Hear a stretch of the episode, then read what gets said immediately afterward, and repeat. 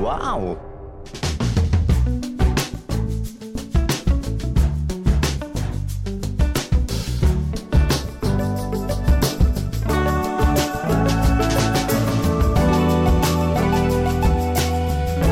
Hello and welcome to the Born Japan podcast, probably the best way of learning about life in Japan without actually being in Japan. I'm your host, Chris Broad, and we're joined as always by England's top Japan enthusiast, Mr. Pete Donaldson himself. Pete, how you doing? What's going on? The podcast has begun. Peter is in situ. Chris is in situ. They're about to talk about Japan for half an hour. You make it sound like torture, Pete. How dare you? And once again, Chris, you're in a situation where it is like 8 o'clock at night and you are drinking mother flipping coffee, iced coffee. I just fear for you. This is the subject that we always start the show with. I'm sorry if this is a repeat, but you gave up for a little while. Now you're back on the sauce, the bad sauce, the brown sauce, the gravy. It's bad. Like where my studio is, it's not too far from a coffee shop, and I got some iced coffee. I've just come back from cleaning my studio, Pete, mopping the floor, no less. There I was in a big room, mopping the floor alone. How in often silence. Are you going to do that then? I thought you would have someone to look after the old mopping of the floor. I should, yeah. I don't know how I'd feel hiring someone to just come in and mop my floor. Mop in the background my floor. Of my videos. Mop it. I'm sure that people would be love to do it. Get some visas. Do you want a visa into Japan? Yeah. I'd be like, you remember that scene in I think it's Quantum of Solace where James Bond is in the foreground and there's a guy in the background and he's just sweeping silently. He's not touching the floor, and it was left in the film, even though it looked fucking ridiculous that he wasn't even touching the floor because it would make a big noise, wouldn't it? So he didn't want to make a big noise. Fair point. I didn't notice that. I was too busy wondering why Quantum of Solace was so dreadful when I watched it.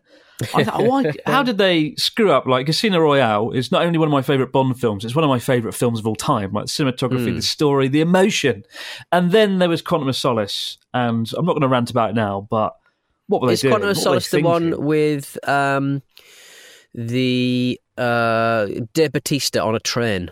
Is that one? No, that's Spectre. That came out after. That's there was Spectre, right? Casino Royale, Quantum of Solace, Skyfall, and Spectre. And Spectre was a bit not good as well. But there's a new one coming out next month or this month, October. So looking forward to that. You're not really a Bond fan, though, are you? You're not like me. You're not big on Bond. No, I mean, I like Daniel Craig in pretty much everything he's been in. And I like this kind of modern, kind of rough and tough Bond. But rough and tough. Yeah, it was never something that excited me back in the day, unfortunately, for them.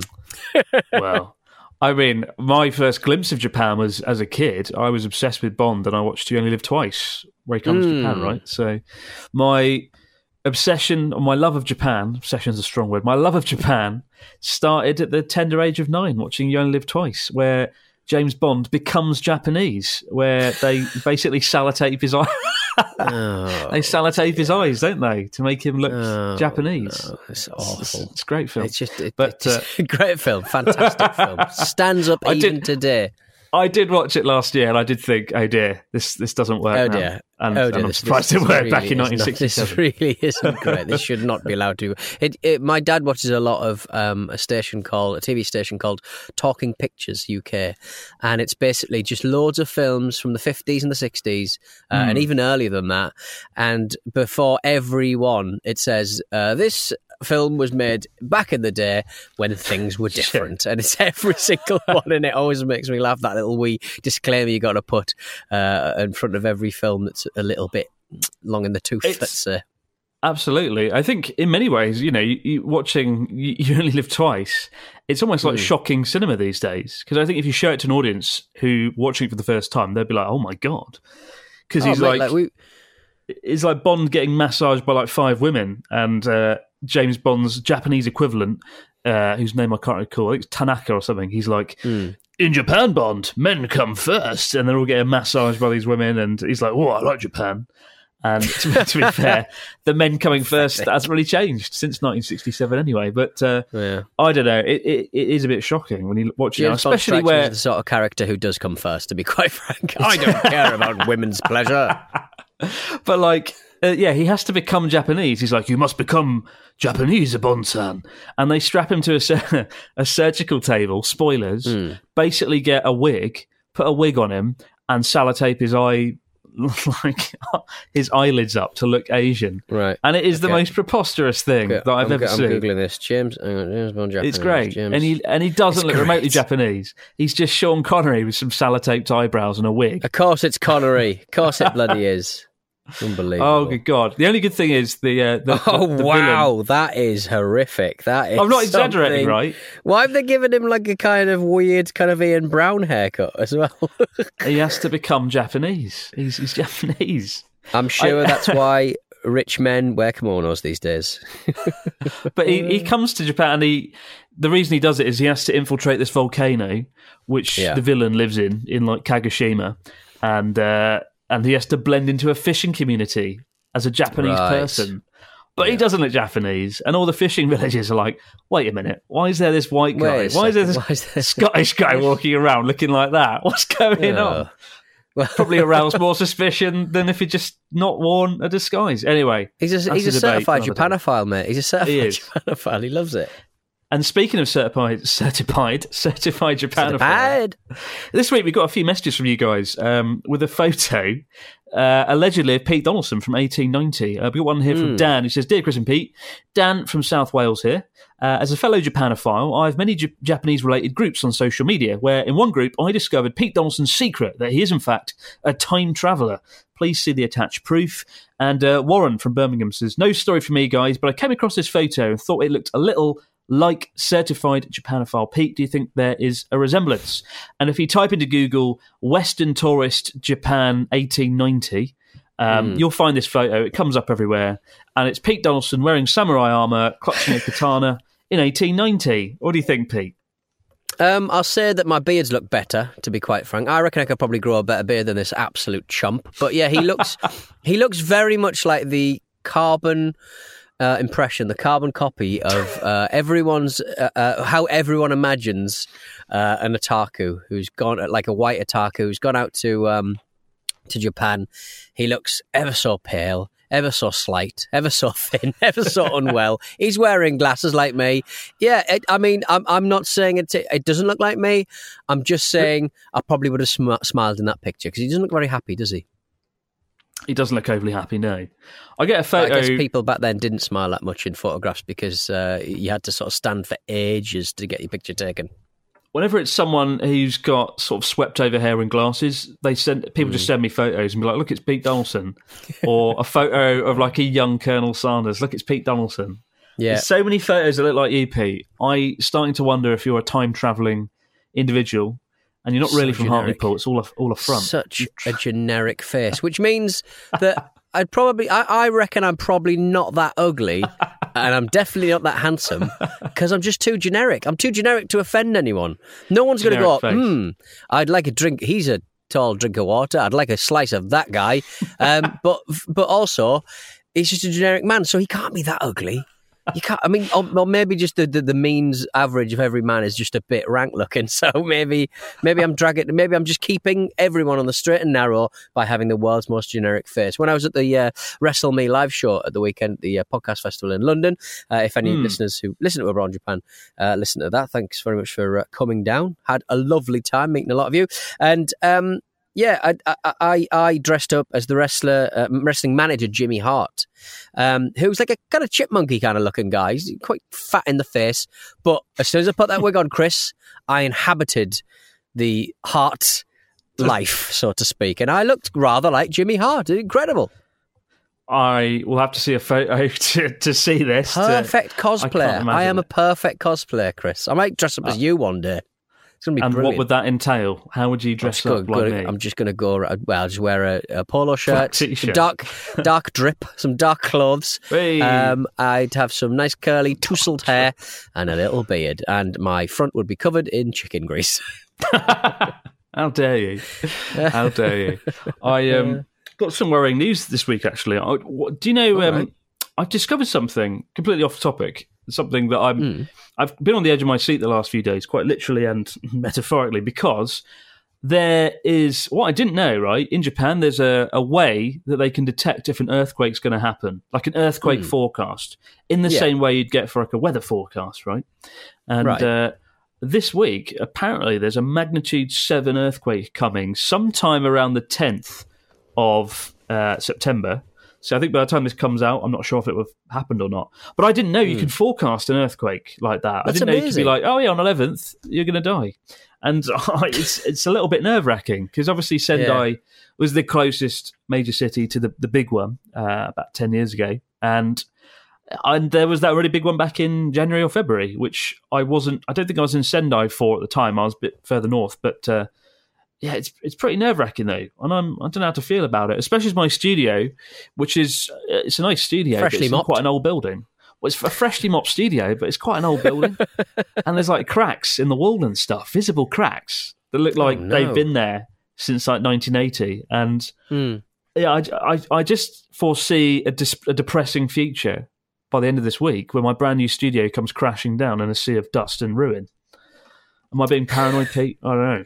But it's like a 100% chance of earthquake, apparently. Yeah. Well, I think I wouldn't want to know, unless it was like one of those ones where you have to leave. You just have to leave and go somewhere else in Japan or fly out or just get the hell out of Dodge. I probably wouldn't want to know that one was coming. Because I'd be like, oh, here it is. Because I'd just be thinking about it for the next like 3 or 4 days. So it's going to be arriving... We're recording on the 7th here. I don't think we're spoiling anything by saying we record a little bit early, and it's going to be happening on the Friday. What a way to start the weekend. You could almost time it to be, I don't know, in the middle of sexual congress and sort of say, did the earth move for you, darling, etc. The old joke about the earthquake. Like, you could be doing something. You could be recording an abroad in Japan bit of footage and have the earthquake start. And that would be exciting, wouldn't it? Could have the camera rolling, couldn't I? Have the camera rolling. The earthquake for views. That's a very YouTube thing to do, isn't it? Earthquake YouTube. The first earthquake captured on abroad in Japan. The first. I like. That's quite a good idea, actually.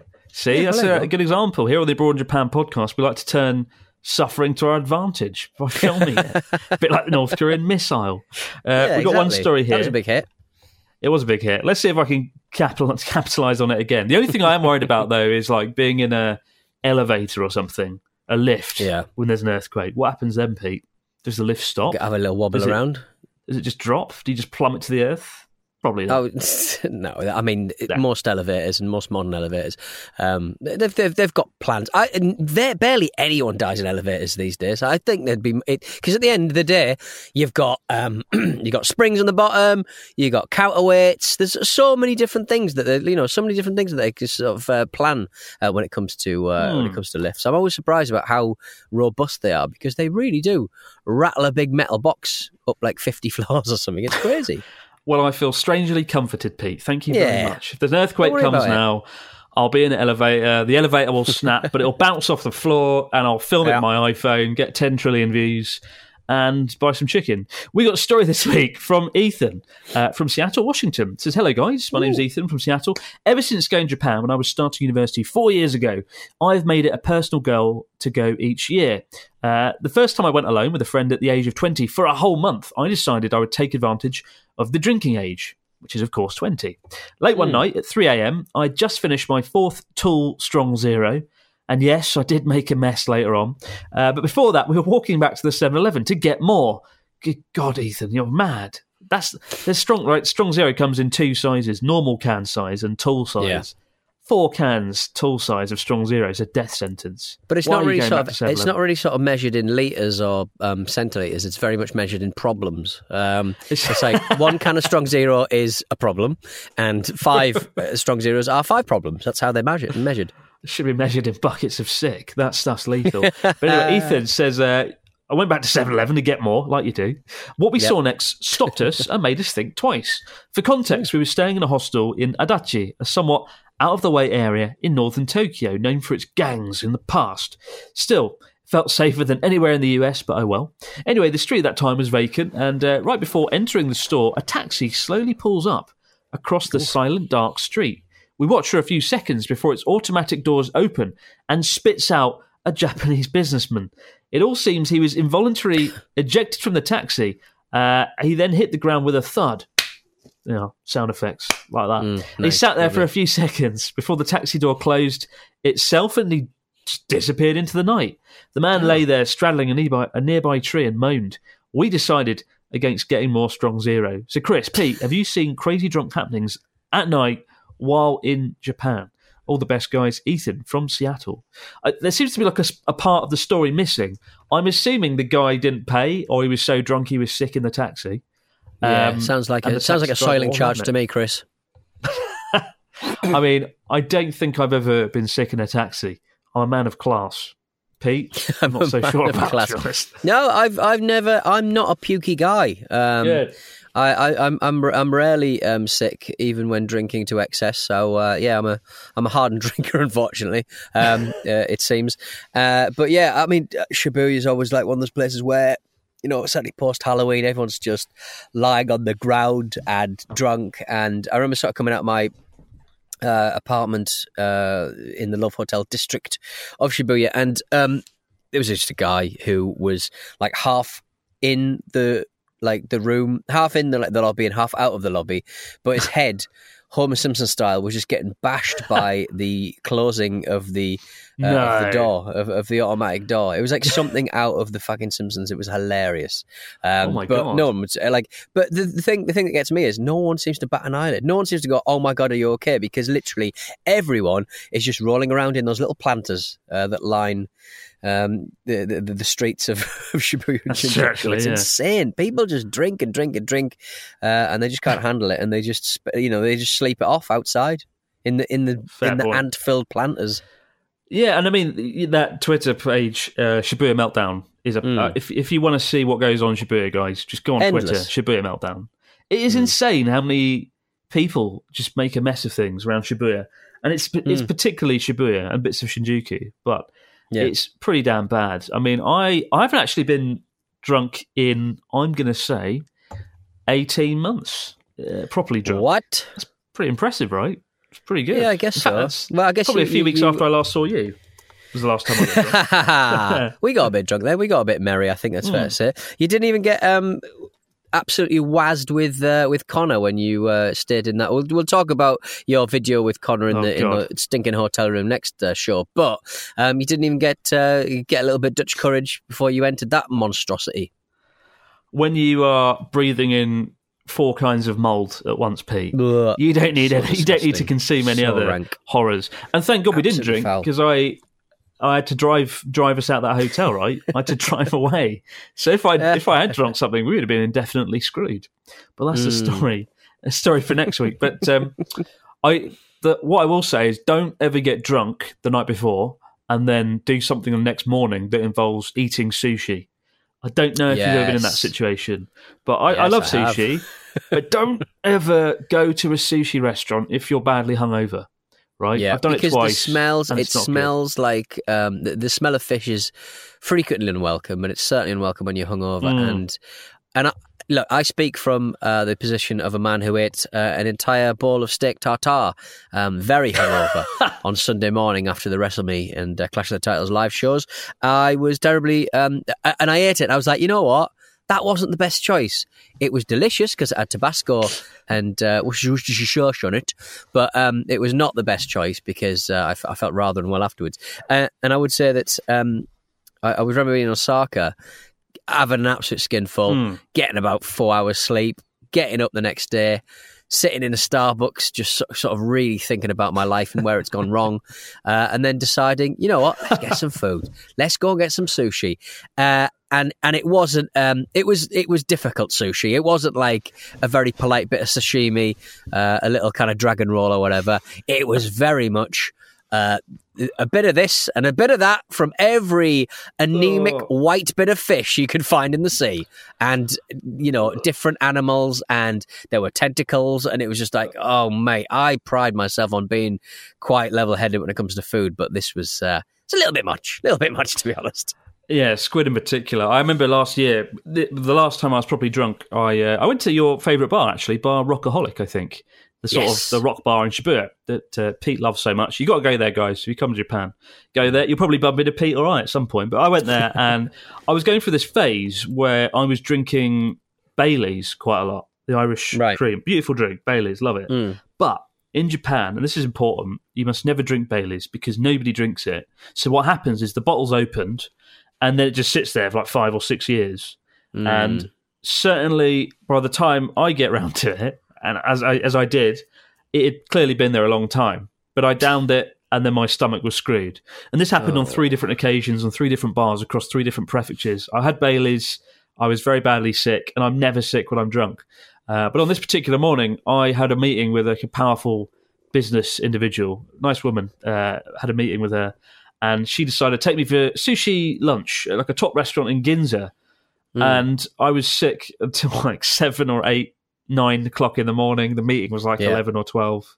And I remember it was hell. I sort of walked in, I was like, oh. And then it was like, because it was like a $250 meal for like a plate of sushi. It was one of those ones where the chef does one piece of fish at a time, puts it before you, you sort of study it and you sort of look at it and then you put it in your mouth. And every single one was like, oh, it's really good, and just trying so hard not to be sick. And the good thing is I got through it, but I did have to do something rude and refuse one or two pieces of fish. I was like, oh, no, I'm so full. I can't eat that half a squid. Take it back. And, you know, the chef was quite kind about it. And but no, don't drink Baileys in Japan. Do it. And don't have sushi on a hangover. No. For the love of God. We'll be back with your questions. It is. We'll be back with your questions and stories in the fax machine in just a moment. It's transfer deadline day. Ashwood City are drifting under manager Sven-Göran Eriksson, and chief executive Patrick Nolan is willing to do whatever it takes to turn things round. Look, it's just for a season or two, you know. We get them really cheap, you know, 10% of what they're worth in some cases, and I mean, the sponsors it would attract as well as the cachet. Patrick Nolan, MBE, stop talking. This is a fucking Tevez and Mascherano player heist, pal. In the award-winning football mockumentary, The Offensive, the thick of it meets the Premier League, and things are about to reach breaking point in the boardroom. That's the rules, Woody. Oh, so now we like the rules, do we? Woody, you can't just move a piece and make up how to play. Oh, well, you don't get to tell me what I can and can't do. No, move that back. Fucking get off, don't touch my pieces, you're cheating. Well, you're cheating. That's an invasion of my pieces, cheating. That. You're Stop cheating. Fingering my bishop. You don't know where he's been. It's not... Oh. Start your Ashwood City journey and listen to The Offensive wherever you get your podcasts. The Offensive is a Stack production. And we're back with the fax machine. What have we got this week from our listeners, Mr. Donaldson? We got a message from Ronnie. Hi, Ronnie. My name is Ronnie, and I'm from the Russian island of Sakhalin, the one that was in the news recently because of the man who swam to escape to Japan. I'm currently living and studying in the UK, back in Russia. When I went to primary school, I learned that the war between Japan and Russia is technically not over, meaning that the Kuril Islands, which stretch between Hokkaido and Kamchatka, fall under disputed territories. Do Japanese people have any strong opinions about these islands? Best wishes, Ronnie. I mean, I suppose, Chris, they're just in a situation where there's just loads of islands, loads of disputed islands, and it's probably quite far down the pecking order when it comes to worrying about stuff. Well, I mean, Japan has over 6,000 islands, right? There's always going to be a few disputed ones. There's ones disputed with Korea, Taiwan, China, and Russia. Pretty much every country that borders Japan. But we talked about the Kuril Islands, the Russian guy who swam over... because the closest island to Japan is one of the Kuril Islands, and it's only I think, was it 15 kilometers or 15 miles off the coast? Yeah, it wasn't far. Hokkaido. Yeah, but because in Japan they see it as Japanese territory, they don't sort of say, oh, you know, Russia's 15 kilometers away. They say that Sakhalin, where Ronnie's from, is the closest island, which is 45 kilometers away. But the Kuril Islands, I've always wanted to go there. They look incredible. What I will say is, I find most Japanese people that I've spoken to don't really care about it, about getting the islands back. They're much more interested on making sure China doesn't get the Senkaku Islands, or they're having a dispute with Korea. The Kuril Islands mostly take a back seat. The only time they were in the news a lot was when Shinzo Abe was the Prime Minister, and he would often meet with like Vladimir Putin and be like, can we have the islands back? And Putin would be like, yeah, next year we'll talk about it. And he sort of strung him along very cleverly. Very smartly to sort of win favour and get concessions from Shinzo Abe, trying to, you know, it's great, you know, it's like, but in the end, Shinzo Abe left power and he didn't get them back, and I don't think Japan ever will really. But yeah, most people I've spoken to don't really care about it. So if you're a Russian person going to Japan, don't worry, I don't think you're going to get any hate from it. Did you see, Chris, that I can't remember his first bloody name. Yoshihide Suga. He's on his way out. He's not going to contest the next leadership election. So he's backing a guy called Taro Kono, a very social media savvy vaccine rollout expert guy. So he may very well be the next Prime Minister of Japan. Turns out, yeah. Actually, when Joey and Connor got their vaccines, they did it as part of like a social media push. Right. From the Japanese government to try and encourage younger folks to take the vaccine. Very smart move, perhaps, by Taro Kono. But there's like a video of Taro Kono just standing in the room watching Joey, the anime man, get a needle stuffed in his arm. And he's like really... And Taro Kono just looks really sinister. He's just standing in his doorway in the dark looking. Yeah, it's crazy. Fantastic. And he's just like... He sort of walks past Connor. Seedorf here and gives him a nod, and Connor's just like, why am I? He can tell Connor's just like, why are they filming me here? Pretty funny video that, but yeah, he seems to be on the ball more than most Japanese ministers. I mean, I'm not overly interested in Japanese politics. It's not my area of expertise. It's not chicken or Kit Kats, but it's not chicken or Kit Kats. I don't think anyone's going to really miss Yoshihide Suga. He was always supposed to be like a stopgap after Shinzo Abe and someone actually good, and yeah, I think he's on his way out, but he'll always be remembered by us here on the podcast for his 50 press-ups every morning. Remember that? He gets up at 4 a.m. Iron abs, Yoshihide Suga. He is very much a big muscle man. He's a fitter man than you and I will ever be. True. Over 70, good God. Hello, Chris and Pete. My name is Diral, and I'm from Chicago, Illinois. My question this week is, would it be awkward to travel to Japan by myself? I'm concerned about how hard it would be for me to spend upwards of 2 weeks doing whatever I want by myself and dealing with a language barrier.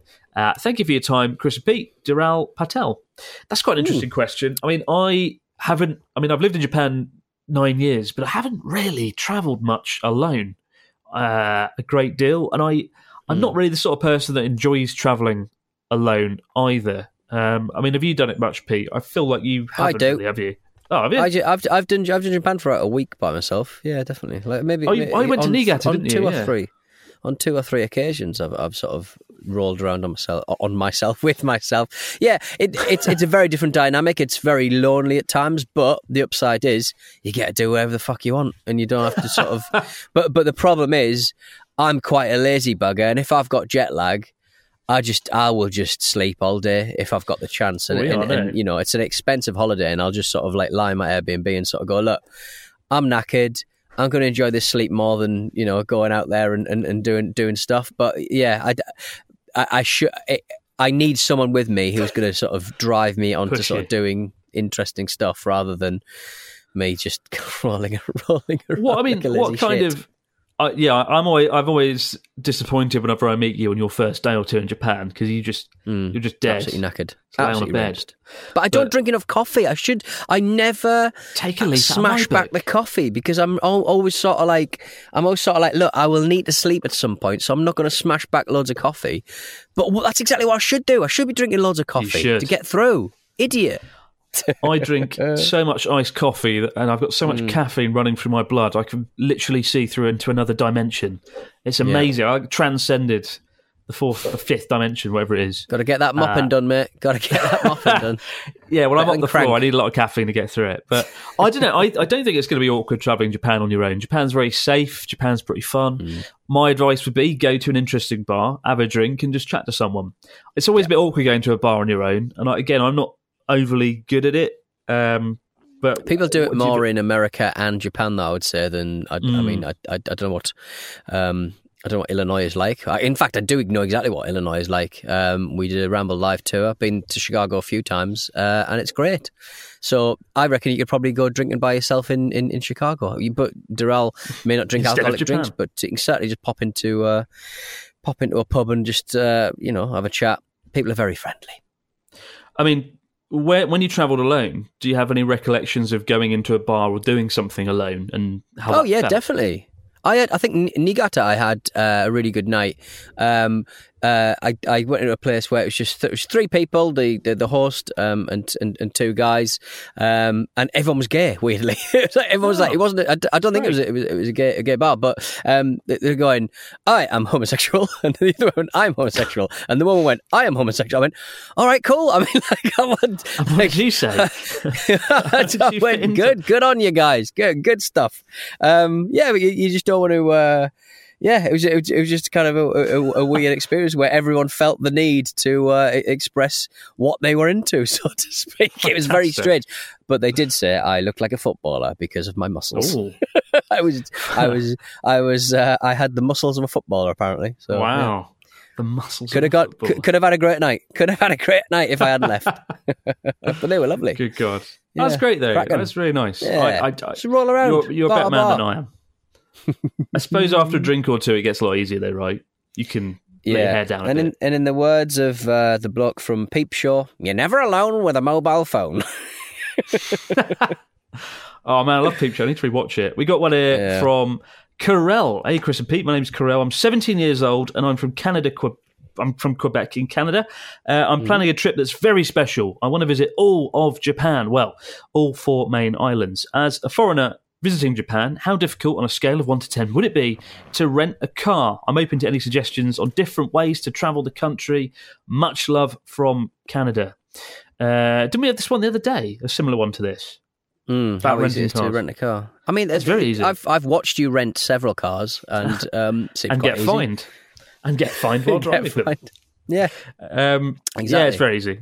Get an international driver's license, turn up to Japan, job done. And Nippon Rent-A-Car and Toyota Rent-A-Car, they all have English websites. They're quite easy to navigate and they will help you book a car through there. It's pretty easy though, and I highly recommend it because all the best stuff in Japan, in my view, you kind of need a car to get to. But that's just me. That's just me. And when you come here, Pete, next time, you can finally drive and you can appreciate Japan on the road for yourself, right? Yeah. On the left-hand side, I'm going to... I've got a couple of weeks off booked, and I'm going to go to... Where the hell am I going? Tenerife. I'm going to go to Tenerife. Ooh. Never been to Tenerife. Thought, get some sunshine, relax the fuck out, and I think I'm going to probably rent a car, see if I can have a toot around on the right-hand side of the road. Worrying. Lovely. Rather worrying. I'm rather jealous. I've got this... I feel like I can't leave Japan at the moment just because of the stress of it all and the nightmare of getting in and out. So I'm quite jealous of people travelling the world and going to Tenerife. I'm especially jealous of you. But, indeed. But keep the stories, questions, comments coming into bornjapanpodcast@gmail.com. We'll be back in the next few days, still over again. But for now, guys, no matter where you might be, out there in the big wide world, have yourself a great few days. And we'll see you right back here to all over again on the Born Japan Podcast. Bye for now. And that's a wrap.